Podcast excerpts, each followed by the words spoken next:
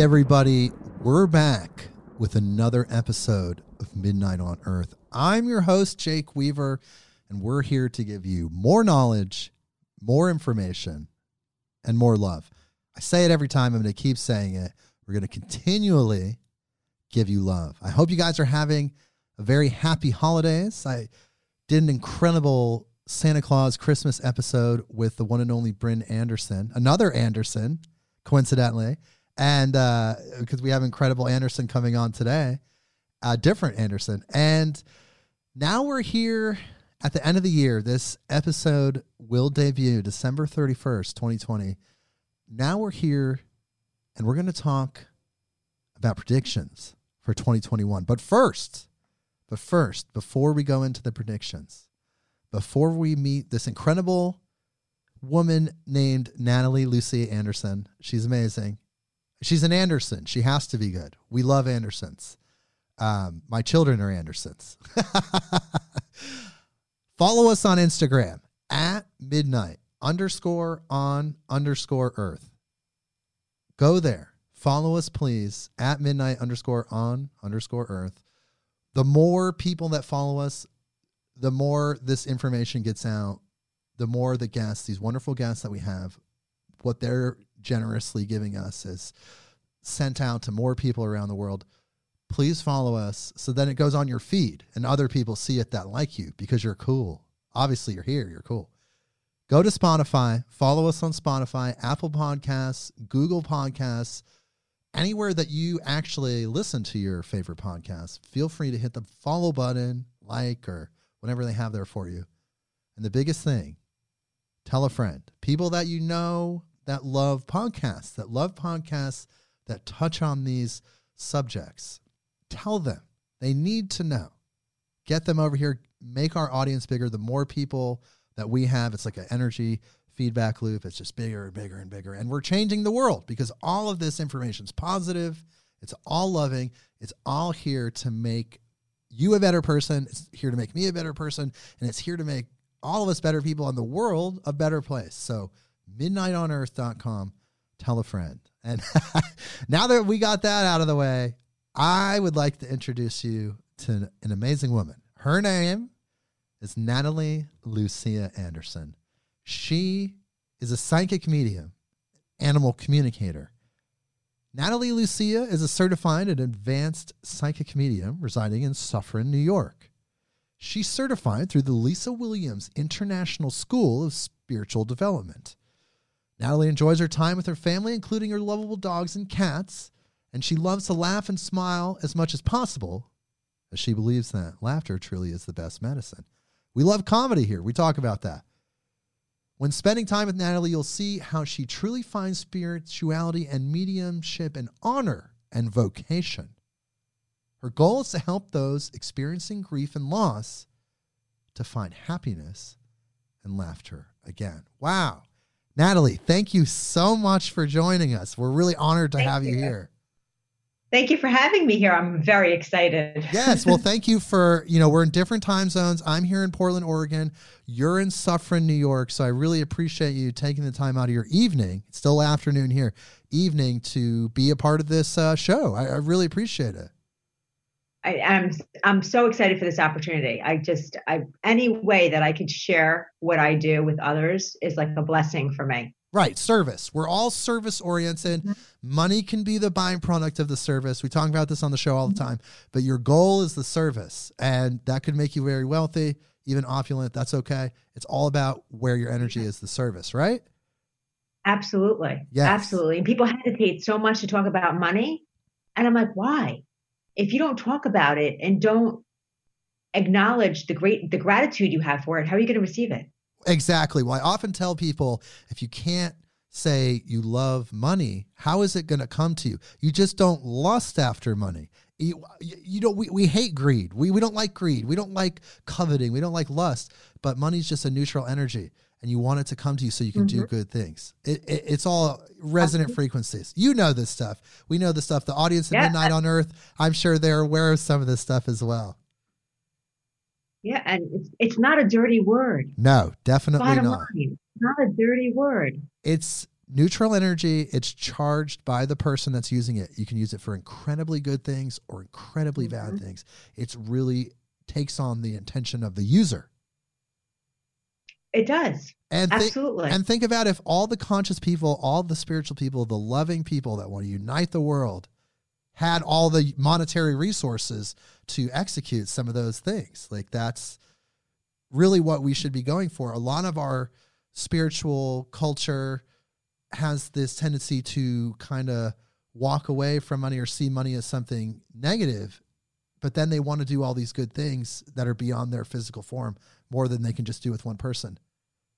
But they have to switch their frequency so then they when they realize that they need that that money in order to help the people that's when you step above that. That's when you rise above that. Yeah. You know and, we, and it's amazing how when you shift your whole view how money comes in and you're able to accomplish even if it's just a little bit it's more than what it was before. Right. It's abundance abundance for scarcity. When you realize exactly. that everything is made out of god whatever that is to you you know the mystery the great mystery everything and then every so everything is infinite so you're never going to run mm-hmm. out of mm-hmm. things so you just decide what you want to do and then attract the things that you need to make that happen we could talk about yeah, this all day. Maybe we should do a two part podcast. No, it's okay. Coincidentally, we did an episode on coincidences and synchronicities a few episodes back. Coincidentally, we have an incredible guest. Her name is Boom Shika, and she's from the Millionaire Hippie podcast. She's on the slate to come on the show in January, and we're going to talk a lot about abundance and prosperity. Oh, yeah, so tune in. Good. You know, maybe you can. Yes. Uh, oh, I definitely will. I definitely will because I love that. It's also good reminders. You know, those of us who are educated or versed in it and know it, we still need those reminders because we fall into our human self of making mistakes. Yeah, those patterns. Right, and you need those affirmations from other people, especially when it's a kind of a not common frame of thinking. So you, mm-hmm. and then when you meet people that are like, oh, they're spiritual and understand abundance, like then you're like, oh wow, okay, it helps strengthen you. Like, okay, there is other people out there. But you know, with the internet, it connects people so well, like how we connected, you know, and uh, yeah, I, it's all out there for cool. people. It is. I want to hear your story. I want to hear your story. I want to hear what led you. You you do psychic connections with the deceased. You do psychic connections with deceased past pets, and you're also not pets. you're loving pets, uh, and also you're an intuitive prediction expert. So you have these skills. So how did this all begin? What is the genesis of all this? So as a child, I would always have these visions or see things. And I just thought that it was the trees outside my window making shadows, things like that. And as a teenager, I shut it down. And then when I was pregnant with my middle child, uh, unfortunately, one of my students was murdered. And I knew, God, this was not a good thing. Where was she? This was not a good thing. And she came to me in my dreams and she said, You know, I don't know what it's going to take for you to finally admit to what your abilities are, but we need you and I'm a special education teacher. And she said, you know, you always told us that we could always achieve what we wanted to. We just had to work a little harder. And she said to me, what are you scared of? And that was a rude awakening for me. So I accepted the challenge and I used a little excuse of what we like to use. Well, you know what? If this is really meant to be, then put the people in front of me that could teach me and open me up. Thinking that, like, you know, well, I didn't give up, you know, I tried, nobody was there. And literally, amazing people started to come in front of me that would open me up to Reiki and healing and communication and just one person after another. And I just started to evolve and see that this was igniting my soul. Not that teaching didn't, but working with people and working with people both here and past and animals both here and past and helping people to see things really ignited me and made me feel whole because I never felt whole before. So it really, it, beyond your service of helping special education students in the school system, you even broaden that now. You're you're expanding that help by going into the other dimensions to interact with these beings. And you knew you had this gift because why was that? Was it would you feel things? Would you hear kind of whispers or intuitive yeah. things? What were some of the signals? I would see things, I would just know things, I would hear things, and I would tell myself, oh, there's no way, Natalie, there's no way. You know, and I would also, which a lot of people don't say this, I would listen to my mother when she told me not to go somewhere or do something. And most teenagers or kids my age would still want to go get in that car with that person or go to the mall for that day. And I would just listen because I just knew I felt it. Something was not right. I was not meant to be there. And I have to say that I did um, miss out on some tragedies that occurred around me because I was not there. So you had intuitive so, hunches, and that was one of your first kind of interface points with your sixth sense skills. Is this you were in these experiences? Maybe you would have got hurt, but you felt something, told you to stay. You followed that, and then you, kept you away. And that actually it probably is like an affirmation, right? You you get affirmed by that. And yes. then yeah. so so then when oh, I'm sorry, go ahead. And I, when I didn't listen, there would be a, a harsh lesson learned. and that lesson might have taken years, but when I didn't listen, I definitely learned and was opened up to other things. So, you know, a lot of times, a lot of us have these psychic gifts and we're told things or, or know things, and we choose because we have free will, we choose not to listen and you learn. Right. And that, in a way, is like an affirmation that caused some pain in a way because you didn't listen to your intuition. And yet the outcome was what your intuition kind of told you was going to happen.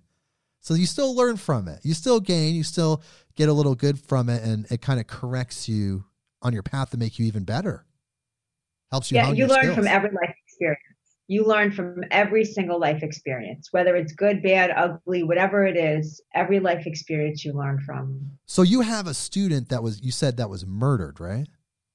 Yeah. Yeah. And then you felt that student spirit at some point. Can you tell me about that? Yep. She came to me um, in a dream because when we're when we're dreaming our conscious mind kind of goes to sleep and gets out of our way to tell us everything that you know we're doing wrong it finally takes a rest at that time when we're sleeping. And uh, she came to me in a dream and she said, you know, what is it going to take to get you to finally acknowledge what you have? you know, and just hearing her say that. And it was her sassy way because she's not, it wasn't all butterflies and, and rainbows with her. You know, she was, you know, a troubled child you know she was my handful you know she was my my tornado in the classroom but we were very close and she came in with that same sassy real i mean i had a visitation with her i got to see that even though her death was so traumatic and tragic and, and horrific i got to see her whole again i got to see her spirit and you know there's something else and i knew like it was it was like wow wait a minute I always knew, but I never knew. And I felt it. Like you just, I, it was just different. It was, it was something that when I woke up, I wasn't scared. I woke up and I was in awe of what that experience was I just had. So then, how does this, uh, how does this propel you further into your psychic development? So now you've got some serious, uh, you know, experience behind you to affirm where you're at. And then where do you go from there? I said, put somebody in front of me. And I oh, was right. on Facebook. Yes. And I was on Facebook, and like in New Jersey, there's this school that says Montclair Psychic School, and she, you know, here's a psychic class that you could take, an animal communication class. And driving there, I couldn't find a parking spot. I called my best friend and I said, "Guess what? I'm going to turn around and go home because I can't park. This is ridiculous. I just I can't. I don't belong here." And she said to me, "She's like, if you don't park your car wherever it needs to park right now. When you get back home, I'm going to put you in my car and drive you right back down there and toss you into that school. you know? And and thank God she did because it was one of those things that it opened me up to I, I remember standing in front of the class after a, a training, an intense training, and giving a reading, and my teacher at the time looking at me and saying, Natalie, are you a medium? And the way she said it, I believed her. She wasn't asking a question. She was stating to me, wanting me to say, Yes, I am. And I never had that experience in school. I never had a teacher that supported me or lifted me up or made me feel good. I never had that. So to have someone ask me a question in a way that was more of a statement really opened me up to wow, I'm home. So she you know, really kind of read your frequency and was able to determine she right did. away that you're a medium because of your vibe, so to speak, and uh, determine that. And she knew right away. And here you are, you know, years later. So then, years so you graduate from this program. You feel like you you recommend this program to everyone out there if they're interested in becoming a psychic. Any beginner, any beginner, I would absolutely. And this is the Lisa Williams International School of Spiritual Development. No, Lisa came afterwards. Oh, Lisa came afterwards. Okay. Lisa Williams came afterwards, which um, is a phenomenal program. I was already a psychic medium had confidence issues, really didn't want to let anybody down. The worst feeling that you could have as a medium or a psychic is to not give someone what they need. Not what they want. There's a difference. I'm not ever going to give somebody what they want, but I always want to give them what they need. And um, Lisa Williams has this intense program where at the end of the program, you're blind tested and you have to do I don't know, it was like 25 readings in a certain period of time. And the people who are all strangers, um, they, they grade you. And as you're giving them the reading, you get nothing back. Not a smile, not a wink, not a yes, nothing. So you have to 100% believe in and surrender to spirit. And in the end, when they collect all of the data of what you've done and they see, they decide whether or not you've passed. and you don't find out for weeks later. So you're sweating for weeks, you know, like was, and you get in your head, oh my God, what if I was terrible? What if I was wrong? What if, you know, and I passed. And that really allowed me to see all the work that I've done, that the only one who's stopping me from achieving what my dream is is myself. Isn't that amazing? We have so much potential as humans and you were we able that that sounds like a very rigorous test. I mean, you have these people that are not expressing any emotion. You know, you're doing all these readings where you, like you said, you have to completely surrender because you're, you kind of almost be guy, and you know better than me, but it seems like you would have to be like, well, this is going to work or it's not. I'm either a medium or I'm not a medium because I can't like exactly. I can't fake it because there's too much going on. So you just you either have to you put out was authentic and then you know at the end and then at the end they were like, "Oh yeah, definitely." Do you get like a plaque in the mail or what what did you get? No, no, you don't get a plaque in the mail. You get a you know, you get you get little like uh, her her brands that you could add to your work and stuff like that. Nice. Which shows you've been put through this. But it's really it was for me. It was that that that years of of people telling me that I wasn't good enough. It was me proving to myself, stop listening to what everybody else says. Well, I've often found that the this most special people, the most gifted people are often the ones that have problems with oh. social oh. issues and and maybe being bullied or things like that is is because other people are sensitive. We're all sensitive to each other's energy but they're sensitive to the fact that you're operating in a higher frequency. So, and then there's some kind of envy, some kind of jealousy. Who knows how that manifests, but it seems that way. No, it does. And I, and I can tell you that all mediums that I've met have experienced trauma in their life in some manner.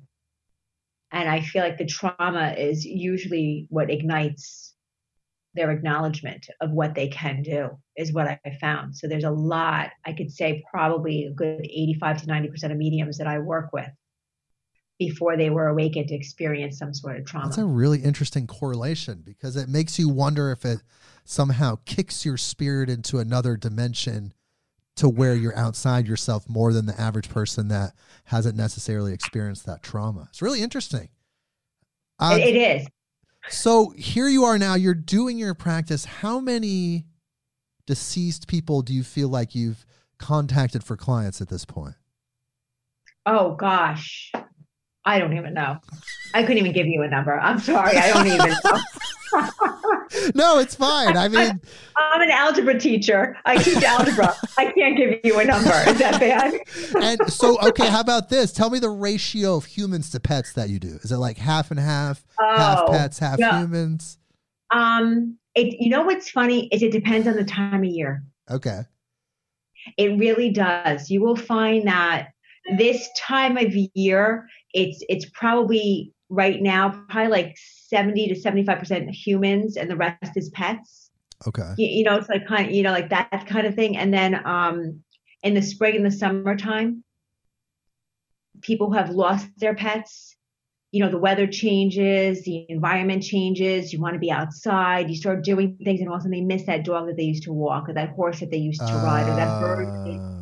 And all of a sudden now they start to contact so that it kind of flip-flops interesting and it's all different types of pets. I mean, have you done iguanas? Uh, I've done iguanas. I've done. You know what? You're not going to believe this. This was. This is like my favorite story to tell. Oh, let's. I had pre-COVID, pre-COVID, I had um, a group in my home, a private group in my home, and I'm giving readings. And I say to this woman, I say, "Gosh, I feel really weird right now, but I have Katie here, but I feel like a person, but I don't feel like a person. I hate saying this; it sounds terrible." And she said, "Katie was my orangutan. I used to rescue orangutans." Oh my god! I almost fell off my chair. Because you're feeling this like almost human, right? it, it, it was literally felt like almost human. I received the name in order so that I could connect with the right person that was in there. And how many people do we have in our homes that have rescued orangutans? I don't know. I, I never knew that. You know, like. Yeah, you know? I don't know any personally, but. and I was like, really? You're not making that up? She's like, no, I'm not making it up. Wow. You know, and that was, and that just goes to prove that we we minimize their intelligence. We absolutely minimize animals' intelligence. I think about this constantly. Why do we do that? Is that because we need to feel superior? But it's so obvious that some animals have almost like a childlike consciousness with their ability to respond to commands and do certain things. Why why do we subjugate these animals? I don't, and I wish we would stop. I don't know. And I wish we would stop because they are so connected to the spirit world. They are so connected to energy. If we allowed ourselves to trust our animals and listen to their warnings and listen to what they have to say, we would be better people.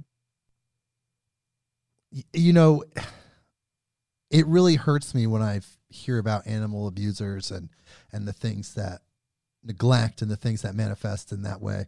I don't know how people can do it, but then people you look at our food industry and and a big percentage of it is just decimating animal populations. Some of it's organic and and you know farm raised and done ethically, but still it's still very strange how we treat these lower con- they're not necessarily lower consciousness, right? Would you no, say that would you say it's just they're a different consciousness, a different way of interfacing with this dimension? And I think it's because we limit ourselves. So we feel that they're they're a lower or a, a, different consciousness, but they're really a higher vibration than we are. I call animals our earth angels. They're here for a season, a reason, or a lifetime, and they're going to teach us something. They're going to teach us something, and and if we just if we listened to them, we would understand so much more of life, and we would see why things happen the way they do. And the people that are harming them and the people who are not caring for them the way we feel they should be, their souls aren't ignited. You know, if you look into the eyes of a person, you could see their soul. And you could see that these people do not have their souls ignited. There's a lack of love. There's a lack of love. There's a lack of empathy. There's just a lack of that soul being there. It's it's just it's shut down. There's no ignition. So when animals go to the other side, are they in a similar situation that a human might be in when they're going to the other side? Is there a light? Is there an afterlife? are we interacting? Are, are, can they speak English now? Like, tell me a little bit about that. well, we don't even speak on the other side. So if you came to me, I've I've had people sit with me whose relatives speak Russian. I don't speak Russian. You know, so the communication is very different. You know, it's not language, it's not spoken word. You know, when we have spoken word within trans mediumship, they're using my voice box. Right. You know, so it's not, it's not, you know, so it's different. So for the animals, the same thing. When they transition over, yes, they have white light. The white light, I believe, through my experience, is to clear us of all of our negative emotions, our illnesses, our fears. So the white light is more for me a cleansing. So that when we go to the other side, we could see our purity and see who we truly are. And you know what? Sometimes we get to the other side, an animal might say, you know what, I want to um, stay with my my person that's here and help them or they might say i want to evolve more and learn more or they might say i want to work in the hospital i believe that there's seven worlds within worlds and they all have different jobs for different people you know or different animals you know what was your purpose were you an animal that attacked people why you know did you have rabies were you rabid why were you exposed to that so there's there's we could go on forever and ever of what happens afterwards. Sure. But they have a very similar life experience that we do, where decision time is made because they could see things clearly and what their purpose is. I mean, do you think that there's a time where as humans we will evolve past eating animals and, and eating animal flesh to survive? I think so, because it's not necessary for us and people say, oh, well, it's part of the ecosystem. You know, we have to balance things out. No, because we have carnivores. You know, lions are never going to go and say, you know what? I don't want to eat meat anymore. I need a plant. You know, it's not going to happen. Right. You know, so so I think for us, it's going to take a very, very long time. I don't think it's going to be, unfortunately, in my lifetime or your lifetime. But I think that it will change. I think that people are going to see that there's a lot of um, illness brought into our bodies through what we eat and and notice that the treatment of the animal before they enter our body you know the exposure that they have we're actually taking in that energy right and that's causing illness and sickness and stuff like that it's it's really sad how a lot of these animals are being treated and it's really strange that we acknowledge they have some form of consciousness, yet we still choose to, you know, kill them and eat them. For yeah. lack of a better term, it's a very strange yeah. planet. We'll get past it at some point, but on the other side, are the pets fully developed consciousnesses where they, not with language, but can you interface with them in a way where they would seem like a complete being? versus like your pet? Well, we would know they weren't a, a, human being because they're a different form. We're not the only thing, you know. So we would know that. We would acknowledge them as they're presenting ourselves themselves to us as their our dog, let's say. So we would see that, but we would have communication and and connection of that unconditional love being understood now. So where we have connection with our animals now, there's still that that sense of not really understanding certain things. Do they really get what I mean? When they feel sick, do I understand it? Am I connecting with it? On the other side, there's a clear understanding. There's no blocks. Right. You're not just wondering, hey, does the cat understand that this yeah. certain thing? No, they're they're you're interfacing, the energy is going back and forth, the communication is complete the cat will look at you and say, "Yes, I did think you were an idiot." And you were. you remember that time you did that ridiculous thing? I thought that was ridiculous, actually. That's the way cats are. Cats are very straightforward. They're very, let me tell you like it is, while dogs are more like, oh, let's cuddle and play because I love you so much. Cats are like, I'll let you touch me for five minutes, and when I'm done, either let go or I'm going to scratch you. Yeah, when I'm done. Preference on the cat. Yeah, exactly. well, you know, we have you on this episode today. We're so glad to have you on. Thank you so much. You know, I have a feeling yep. you'll be on again in the future. We're growing this podcast. We have incredible guests. We'll have more incredible guests. They'll come back on. It's an amazing thing. We're here to talk about what's coming in 2021. We want to have an idea of what to prepare for in the future and just kind of uh, a glimpse of what what may be on the horizon. So, what do you think? I guess we could dive into that. What do you think? Where are we going in 2021? What do you think humanity? Where are we charted to go? Are we moving in a place where there's going to be something really terrible coming or something really positive? You know, I'm going to take out the word really from both sides because those are such extremes. Okay. I think we're going to have two groups of people. We're going to have a group of people that are like, you know, um, I don't really care. Um, you know, this is all nonsense. And they're just going to be very self centered and into themselves. And then we're going to have a nice group of people. And I think this is really important. We're going to have a nice group of people who are going to be awakened to the afterlife and spirituality and change their beliefs. And what I mean by that is they're going to start to think twice about decisions that they're making in life. What am I doing for this earth? How am I going to change it for my children and my grandchildren and my great grandchildren? Which right now they're not thinking that way. And that's what we have to focus on. So the people who are already aware and ignited and want to change and want to help change, we have to continue that through education. And when somebody comes to us and says, well, why do you feel we should do this?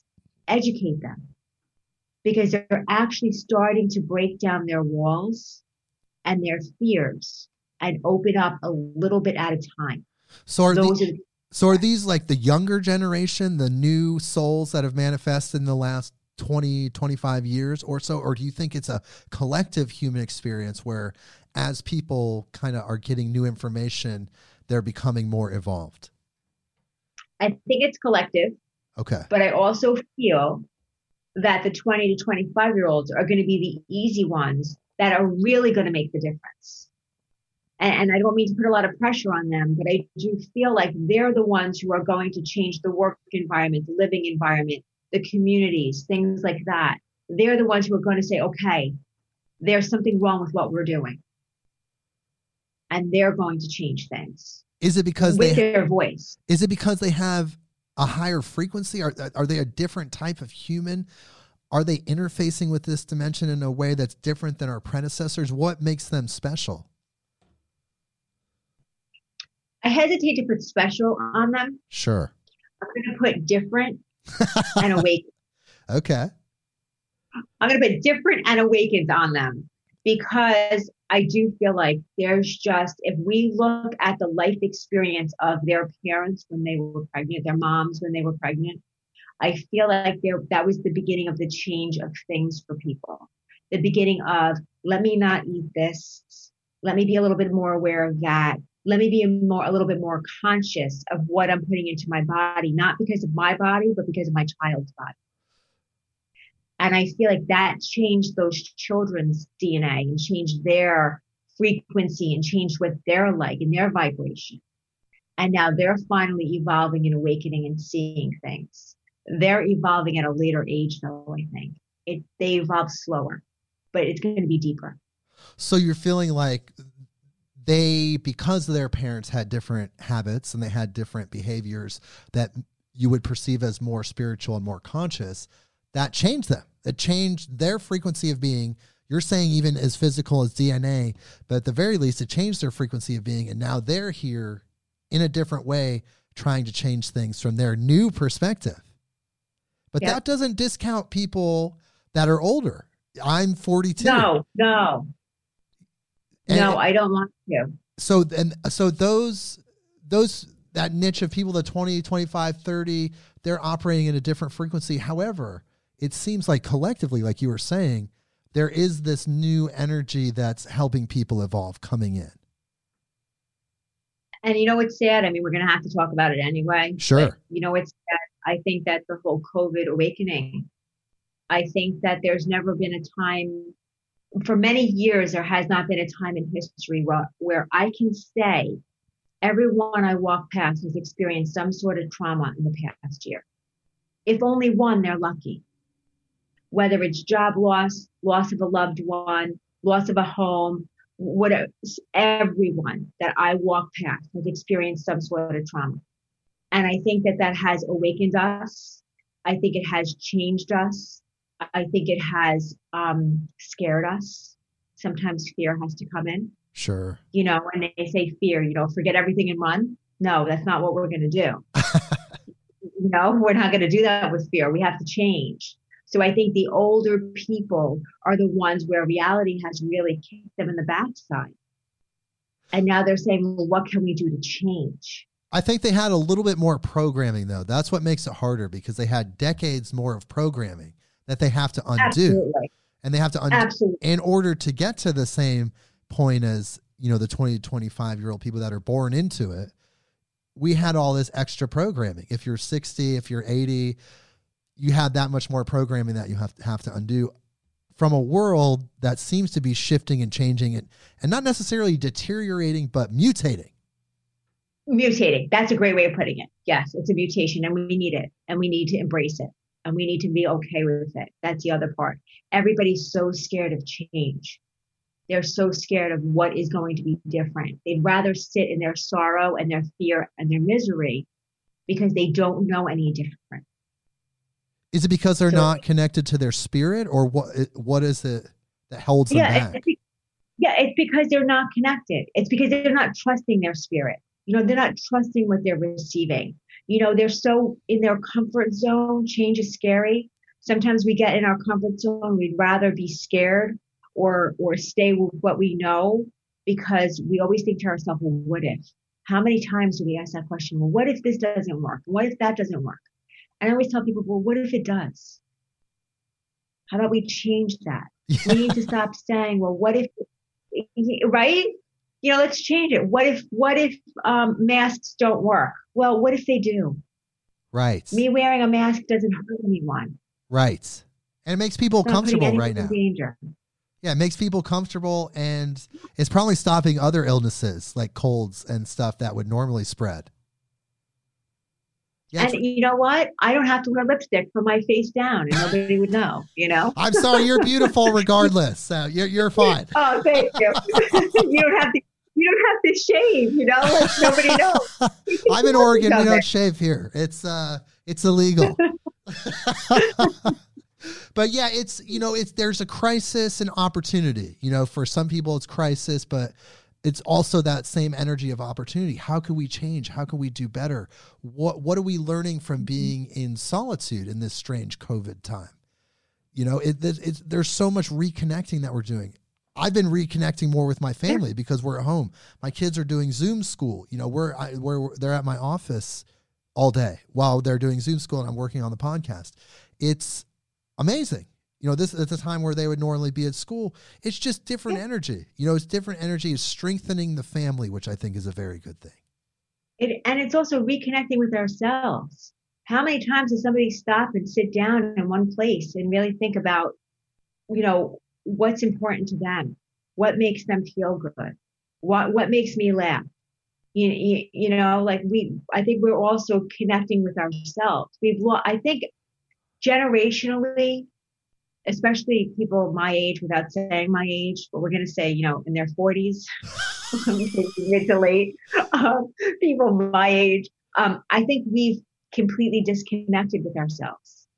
We've lost who we really are. And I think that this has forced us to sit down and say, you know what? Who am I? You know, I'm not that person at the desk that make sure that their papers are written grammatically correct. I hate English, just so you know, I'm terrible. you, you know, terrible at English. But I'm just that that's not who we are. So I think it forced us to really find out, like, who are we with all the hats that we wear? Who am I as a psychic, as a medium, as an animal communicator?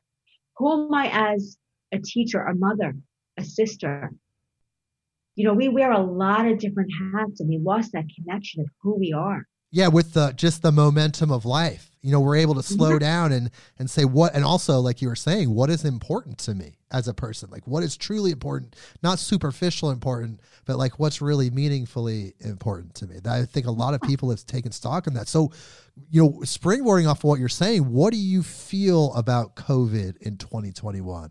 Do you feel like it's going to continue on through the year? Do you feel like there's going to be a peak at a certain point? What do you feel intuitively? Um, I do feel that we're going to get a break, and I'm going to use it as a break, where people are going to start to get careless again. And then we're going to have to be very careful. So I do feel like there is going to be a second wind of COVID. I feel like it's going to be a different strain. Um, not the one that they're talking about in England now. I think it's going to be even different, even mutated from that. I don't think that it's going to be as um, as deadly, and I hate to use that word, but as deadly I'm going to use. Um, but I do feel like we as humans are going to get a little bit careless when things start to slow down. A lot careless. Let me say that that way. We're going to get careless and we're going to start to take advantage of opportunities and really need another quick rude awakening that won't last as long as it does now. I'm worried about the month of April, I have to say. I really am. So do you think that's when people get a little uh, lackadaisical around February, March, and then by April there'll be a big spike. Is it because people just want to get back to normal so bad? It's not like they want to be lazy or or they're being discounting or not taking it seriously. They just want to get back to how things were so bad that they're, you know, really the momentum's going that way for them. And I think it's also because people are going to start to believe in what they're hearing. I, I don't watch TV on the TV, we're going to start hearing, oh my God, this is great. This is wonderful. This is happening. That's happening. And people are going to start to believe it because they want to, because that's their hope. And we have to stop listening to what we're receiving from the TV and start listening to what we're receiving from spirit or our guides or our people on the other side. Start listening to them. Listen to your intuition. Listen to that.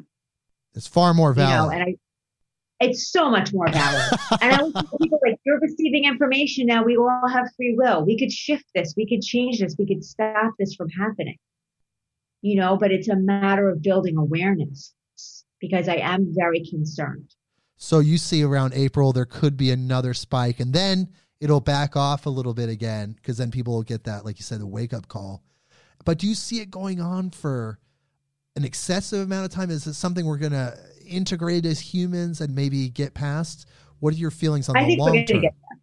Okay. I don't feel it's long term. I feel like we're going to get past it. I feel like we really are. I feel like it's going to be one of those things that, like, you know, we're going to talk about. Remember 2020 and COVID, you know, and we're going to say, I can't believe that that was this many years ago, two years ago, one year ago, you know, and and we can't believe that we went through that. I think that's going to be our story. It's not going to be we're still going through this. I do see an end to this. I do. Thank God. And I see change for it. And I see change because of it. Like it's been such a traumatic hit to the entire world. But I do see that there's going to be certain things for us in the world that we're going to have now that we wouldn't have if we didn't get hit so hard. Yeah, there's a lot of paradigm shifting. People get in the habit of things and they do it for generations and generations, how they run business, how people get to work, all these various things. And then when they're forced to shift their paradigm, they realize, oh, maybe there was a better way after all. Maybe we can do all this work from home and not have to drive to and from these places right. and use all this gas and electricity and all these various things. You know, there's there's new ways. We're learning from this. There's so much it's unfortunate the loss and the death. Of course, we never want to minimize that. But there is some good that's coming out of this very strange very strange situation. And that's the thing. We have to look at what's placed in front of us and say, okay, what's the lesson here? Whether it's worldwide lesson, individual lesson, community lesson, what's the lesson here? Because there's always a lesson in everything. And and and that right there is like saying, like, wow, you know, my kids, they're in school at home too and I don't realize I'm teaching, and my kids, well, their teachers will ask a question as I'm teaching. I'll yell out the answer, you know, and my kids are laughing, and I don't realize it. We wouldn't have had that experience. We wouldn't have had that laughter of my daughter's teacher said to her, you know, Kira, you just took a test and you got a zero. And she goes, I got a zero. He goes, Yeah, maybe your mom should have given you the answers. But it was a joke. She really got a hundred on her test, but it was like, what now we have these little memories these things that usually I'm at the high school teaching, they're at their school teaching. I'm flying home to pick them up, to get them home, to make dinner, to get homework done. I don't have that now. Yeah, it's really interesting. I mean, was was the world getting boring? Did we have to bring in new writers? Was the season getting dull, and we needed new writers to come in to kind of flip things up a little bit? And now everybody's excited, like, man, this show is hot now. oh, I want to know who's going to play me. No. hey, you're doing a great job. Actually, nobody can do a better job playing you than you. You're doing great. there we go. so, okay, let's. I, I I'm not a huge politics person, but it is a facet of American life, and people that are not in America, you're very lucky. You don't have to deal with American politics, but we have to mm-hmm. here in America. What does it look like for 2021? They're still deciding the presidential situation. There's still a lot of tumultuousness, a lot of activity. What is it looking like politically? You know, I, I hate politics too. I yeah, it's, absolutely it's, have to say that. It's just, it's such a big deal. And every time, like you just asking that question, I feel like, and this is nothing towards you. Of course. But I think somebody just hit me in the gut. That's what I feel like. I know. I'm sorry. I, no, yeah, but it's, but I think my other thing that I feel, and I don't like to say this, but I'm going to share with you, is that I feel like we're going to have Biden in the White House, but I don't know how long. Oh, man. So I have to say that. So that's my gut feeling is he's going to be there, but I don't know how long. So are you feeling I, death uh, of old age, natural causes, uh, he, resign, resigning, something like that, or what are you feeling? I feel I and I don't like to say this, but I feel death. I do, oh and I'm not wishing this on anybody. No, of course I never not. would. I and and you know, death also is is major change. You, you know, death is also major change. So I could be interpreting it incorrectly, but I do feel like we're going to be put into a situation that will benefit us as Americans because we will see again how strong we are because we're broken right now. And I hate to say that whoever's not in America, we're broken right now. We've forgotten what it's like to be Americans. We've forgotten what it's like to be a unity and to be, you know, to be one and, and have that faith in our country. We've forgotten that. And loving and each I other no matter what. Like, yeah, like it's okay if you're, you know, a Trump supporter. Sorry to say that, you know, like, you know, it's okay if you are and I'm not. Like, why can't we be that way? Right. You know, we're broken. We're really broken. And I feel like politically, we have to be broken even more. You know, and it reminds me of like the, I, I believe it's in China when you break a piece of, of, of, when you break a piece of China, they don't throw away the broken pieces. They put them together using gold. So you have this piece of, let's say, a, a cup, a teacup that was broken, but it's put together with this beautiful gold design on it because all the broken pieces was put together through that gold. And I think that's what we need as Americans. I think we're going to break a little bit more, but we need someone to step forward and start putting us together so we could be beautiful again because we've lost our beauty. So once we and regain that beauty, I mean, do you think we'll be beacons of light and hope in the future? What what what's the future look like for America as a country? I think it's going to take a couple of years. I really do. I think it's going to take about three more years. And then we're going to st- start to see hope again and start to see, you know, camaraderie again and love again because we've lost that. We've really lost it. And it's so sad. There's it's a lot so of conflict sad. right now. A lot of conflict, a lot of sadness, a lot of, you know, it's very difficult for me to be raised as a minority never experiencing prejudice because my parents sheltered me so much. And to see what happens and and to be hit in the face with it really hurt. It stung. You know it's america. We shouldn't have this here. Right. You know and for it to be so blatant. So i think that we're going to have a big shift. I think it's going to be something that rocks our country in a way that we have to change. We have to make things better so we still have we a have big leadership role in the world as things develop, you feel like? I do. I do. I do think we do. And I think that what's going to happen is we're going to have a huge leadership role in acceptance, in saying, look at where we were and look at where we're headed now. Follow us. See what we've done for our country. We are stronger now because of the changes that we've made. Wow. You know, while other, you know, that's, but we need to do it. Dude, what a hopeful message. That is absolutely incredible. I just have to say. I mean, that's uh you know, there's a lot of people doing doom and gloom right now, and Natalie's not doing that. You're doing love, light, and hope. And America is a really cool place for people around the world. Your countries are also cool. We love you equally. America is an interesting place because it was a place for everybody to get together from all over the world and just mm-hmm. be this thing called American, this oneness under uh, of American, and where it didn't necessarily. It's not like your culture and your old world ways were discounted. It, it was just incorporated into this new thing, which was American, and somehow. Mm-hmm. This ugliness came out of it, and all that good. There's racism and cultural divides, but we can get past that. And once we oh. get past that, then we'll be like you're saying we that will. that beacon of love and light and we will get past it. We will. Oh man, because that's amazing. People are going to be awakened. People are going to see. We always joke around when you sit at my Thanksgiving table, it's like you're meeting with the United Nations because that's the way America is supposed to be.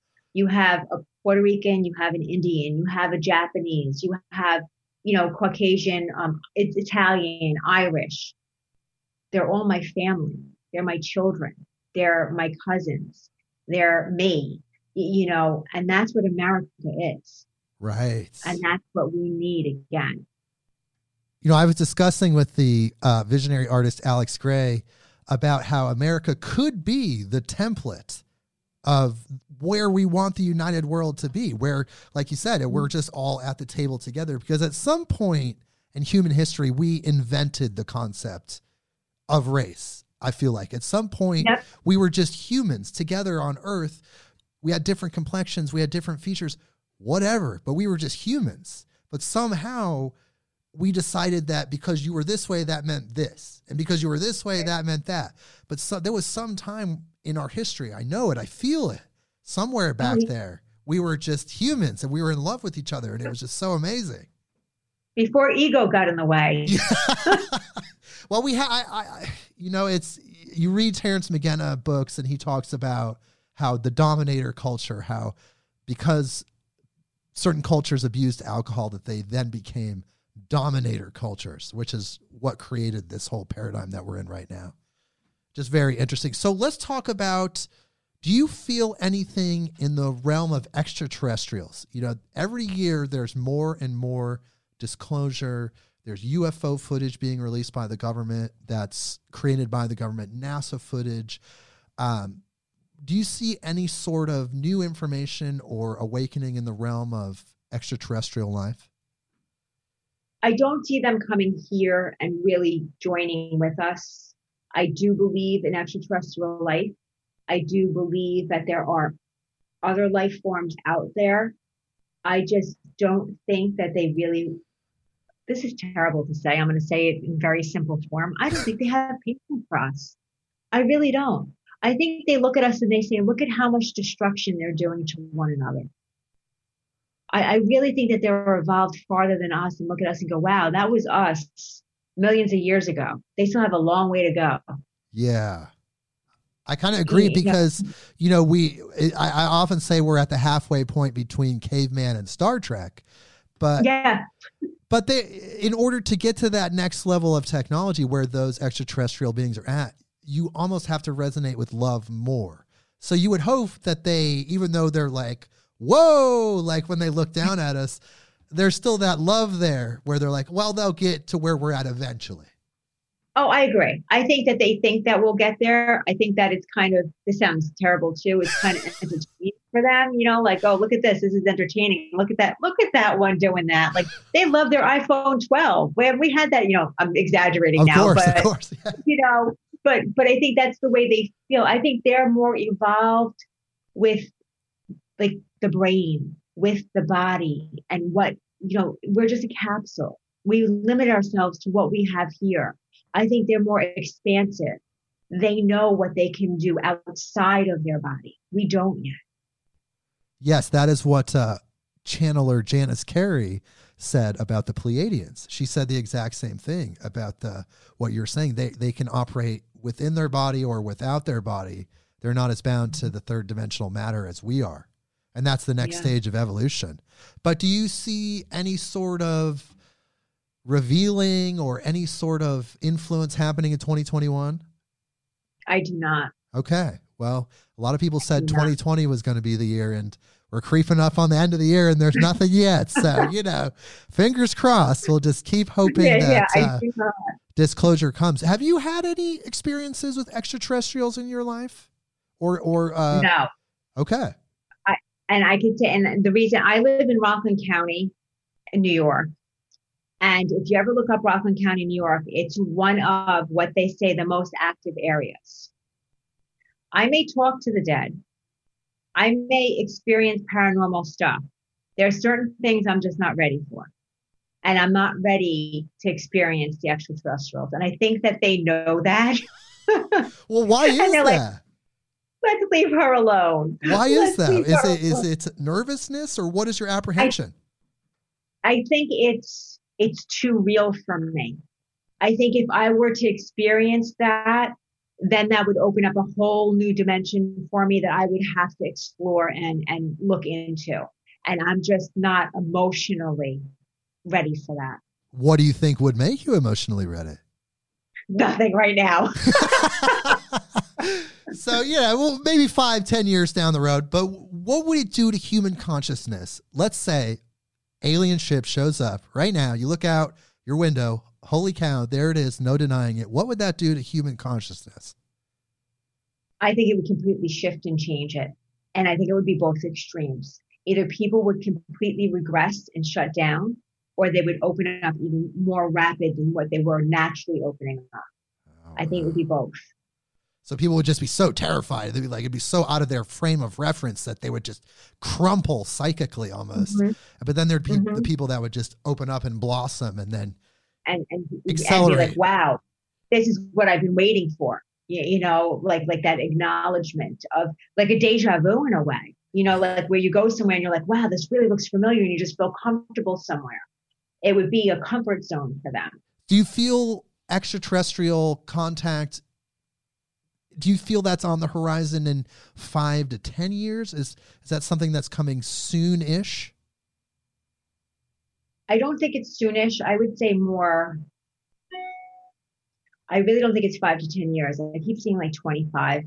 I still think we have a lot more work to do. Yeah. I really do. I feel that they're going to be here, acknowledging, studying, seeing. Yes, but are we going to be aware of what their involvement is? Not for another twenty to twenty five years they don't want billboards in space.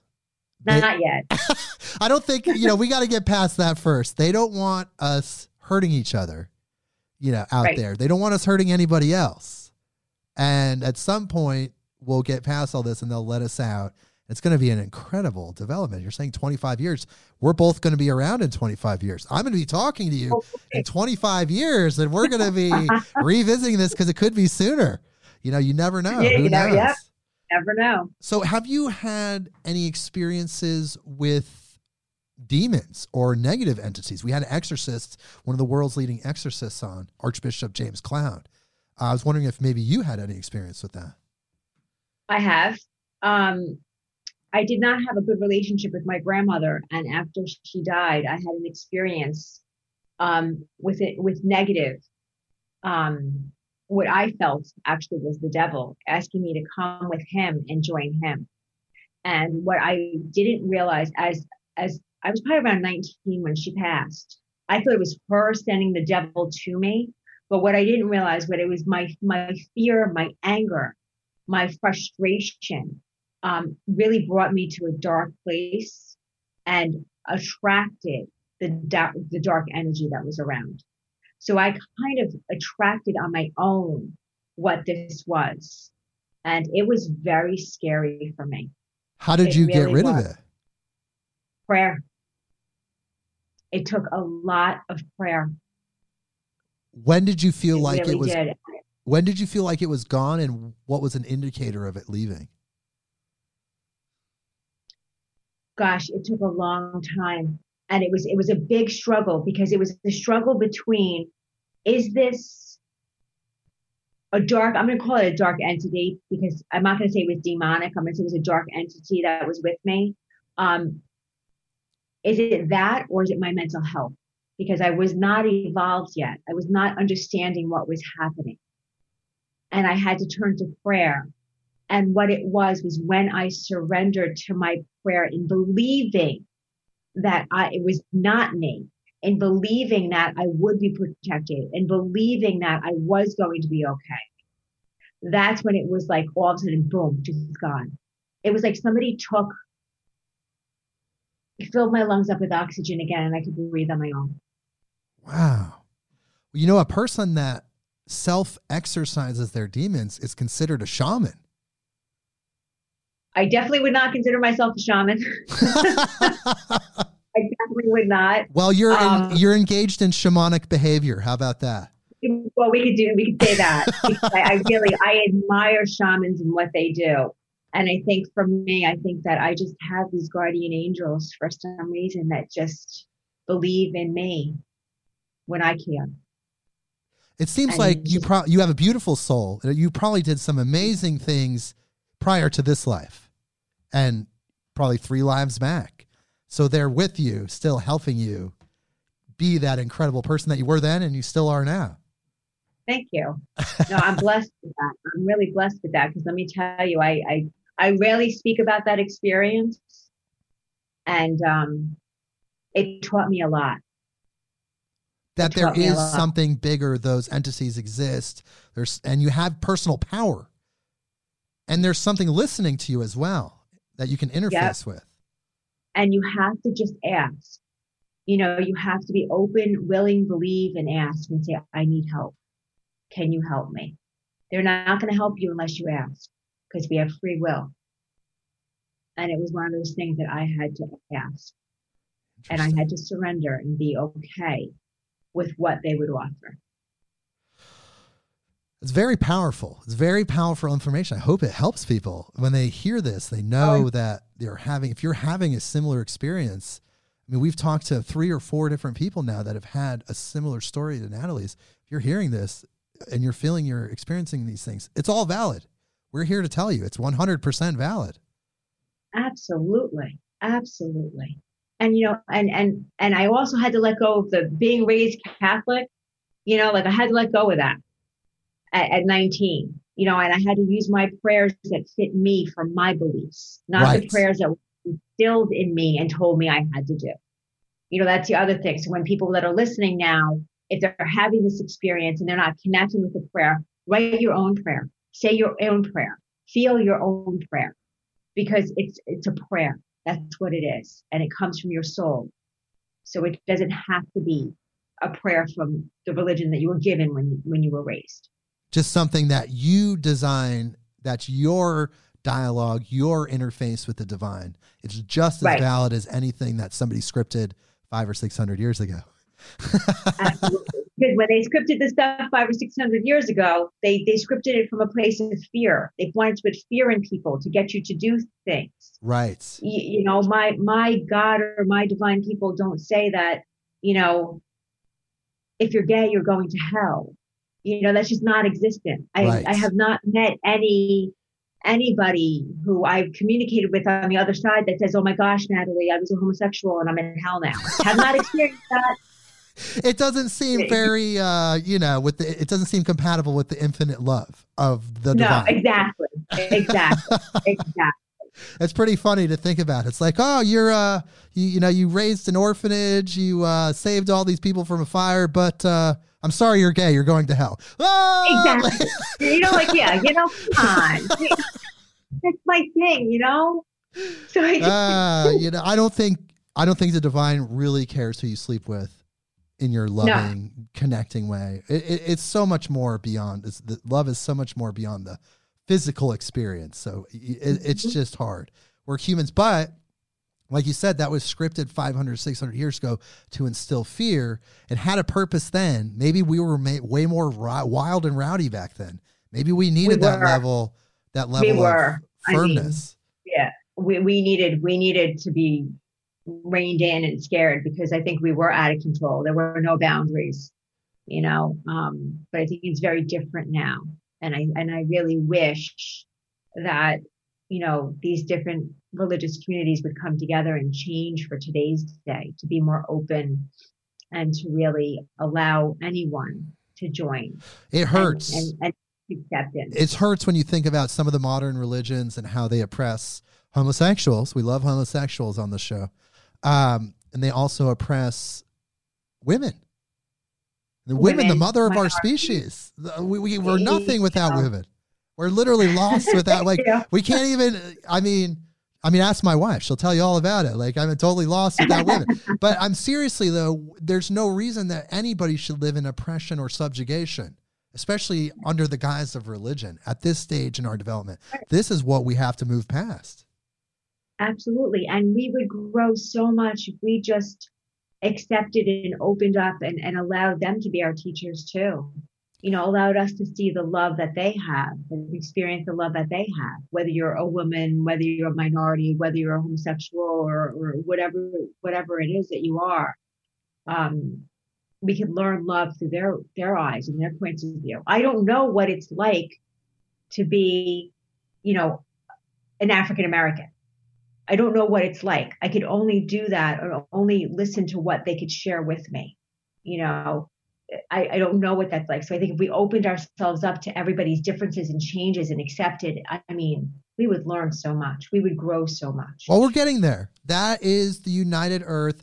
I feel I've talked to a few intuitive people. Tell me if you feel the same way. As a species, our collective destiny is a heaven on earth scenario where we all are living united with the technology, with the love, with everyone together in a place without conflict. Do you see that on the horizon far in the future? Now, maybe not like 20 years, but maybe like 50 to 100? Um, I see us moving towards there. I don't see us achieving that 100%. I think that what what my belief is is that we will always have some kind of conflict. Um, we will always have something because we are still in this human form evolving. Okay. I don't think that we will reach that that full consciousness, that full acceptance. I don't think we will because then our existence would just dissipate. We wouldn't need to be human anymore. Interesting. So that's part of the human experience is the conflict. Right it's the con- you can't have good without bad. You know, you can't have an up without a down or a front without a back. We right. we need that balance. There is that that is very interesting. I do want to ask you. You know, we're we're going so fast. We're already at an hour and seven. I, I really appreciate you being on the show, but I want to get a couple more predictions out of you.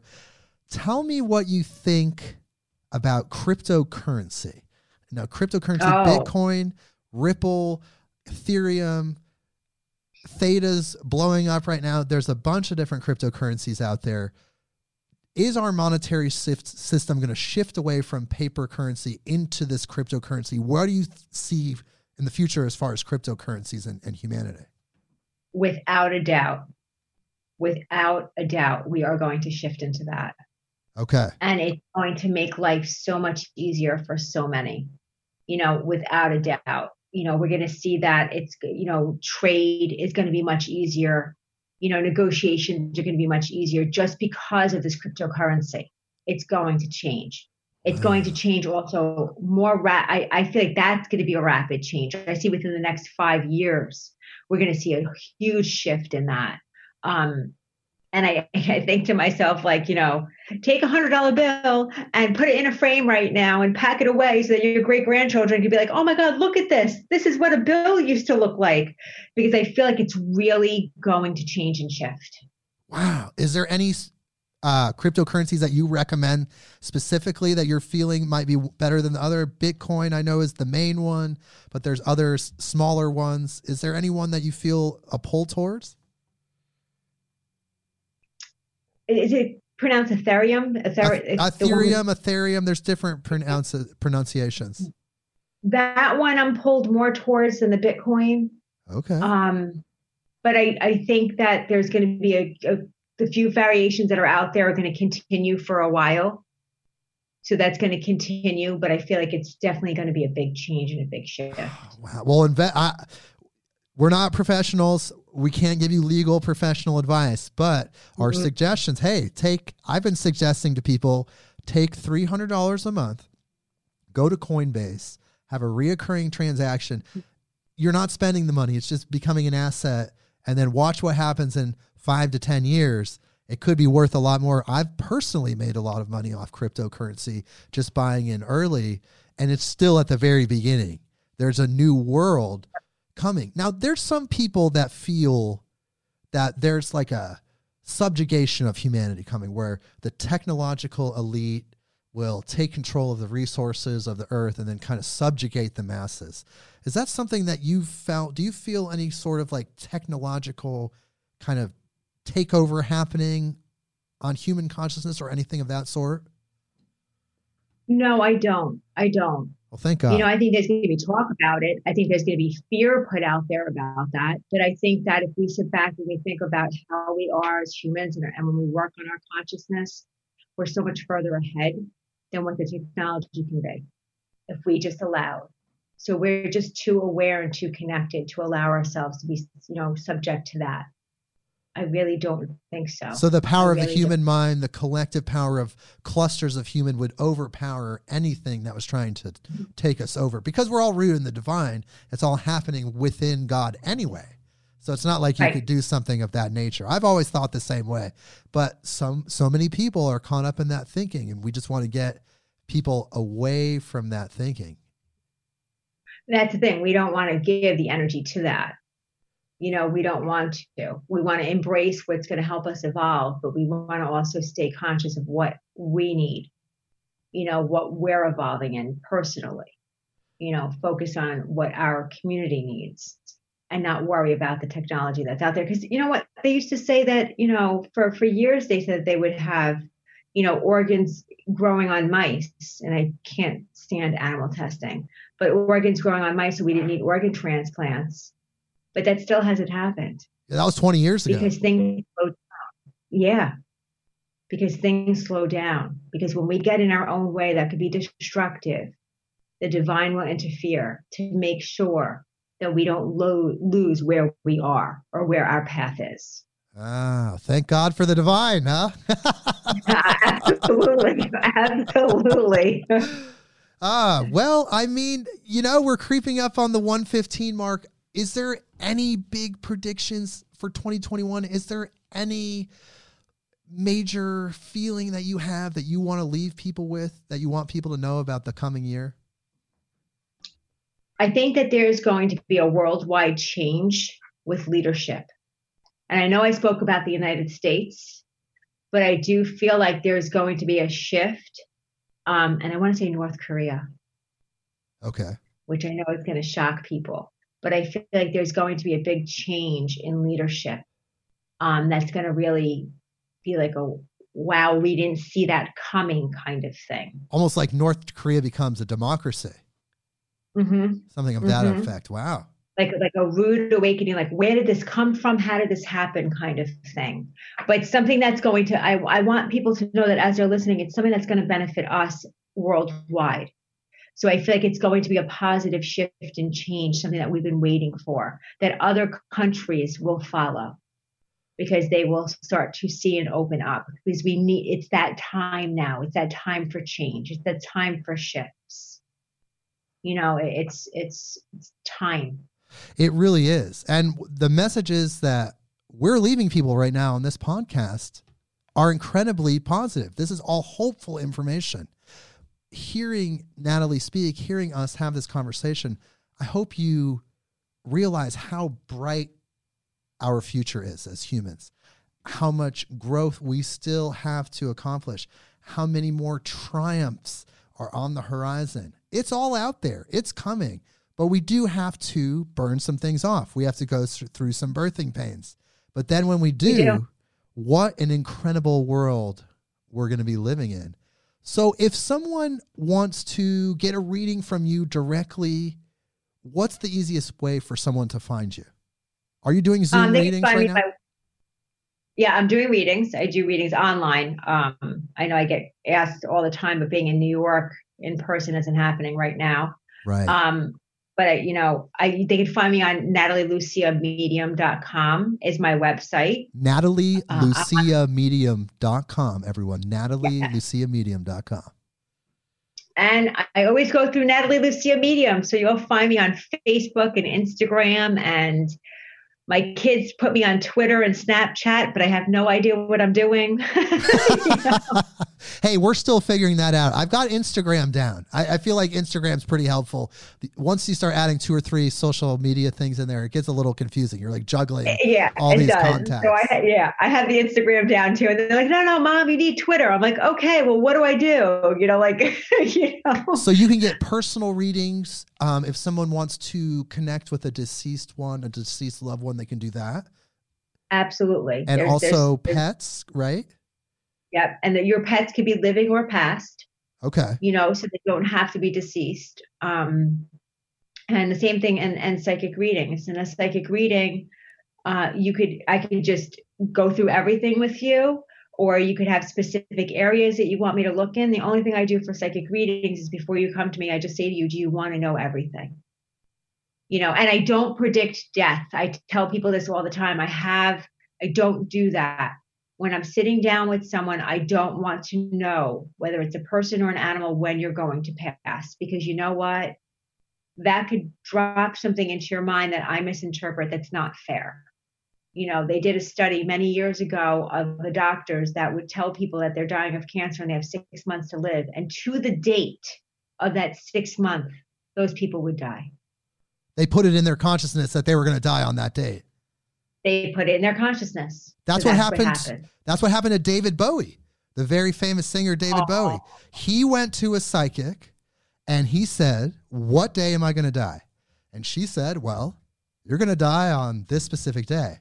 And it was the day, and he told his friend, you know, his friend, you know, and so he's preparing his whole life. He's like, okay, I'm going to yeah. die on this day. And he died on that day.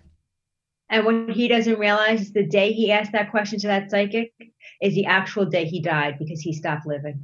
Right, that was his murder sentence. He said he set him or suicide. He set himself up for his own suicide at that point. Yep. It's it's yep. it, it was 30 years or so, 20 to 30 years before he died, but it still got impregnated into his consciousness and never left. So he just kind of his his being wrote that around that idea. Yeah and it's that fear and that manifestation i will never do that to someone no. never well i just want to thank you for being on the podcast i have a feeling it's so generous of you to give your time i have a feeling you're going to be back we're going to do more predictions we're going to talk to the deceased loved ones we're having fun it's been a great oh. conversation oh. It has been great. Thank you so much for having me. Yeah. And I'm going to I guess tell everyone one more time to go to Natalie, N A T A L I E, Natalie Lucia, L U C I A, Natalie Lucia Medium.com. You want to get a reading, you want to connect with a pet, living or dead, you want to co- connect with a deceased loved one, you can do all of those things. Just email Natalie. She's there for you. We have all this technology now. We can connect instantly around the world she's here for you. Go to her website and schedule something. It's going to be an incredible experience for you. Natalie, hold on the line while I play the outro music. We'll talk a little bit Absolutely. more. Thank you for being on the podcast. And everyone, we'll see you next week. Midnight on Earth.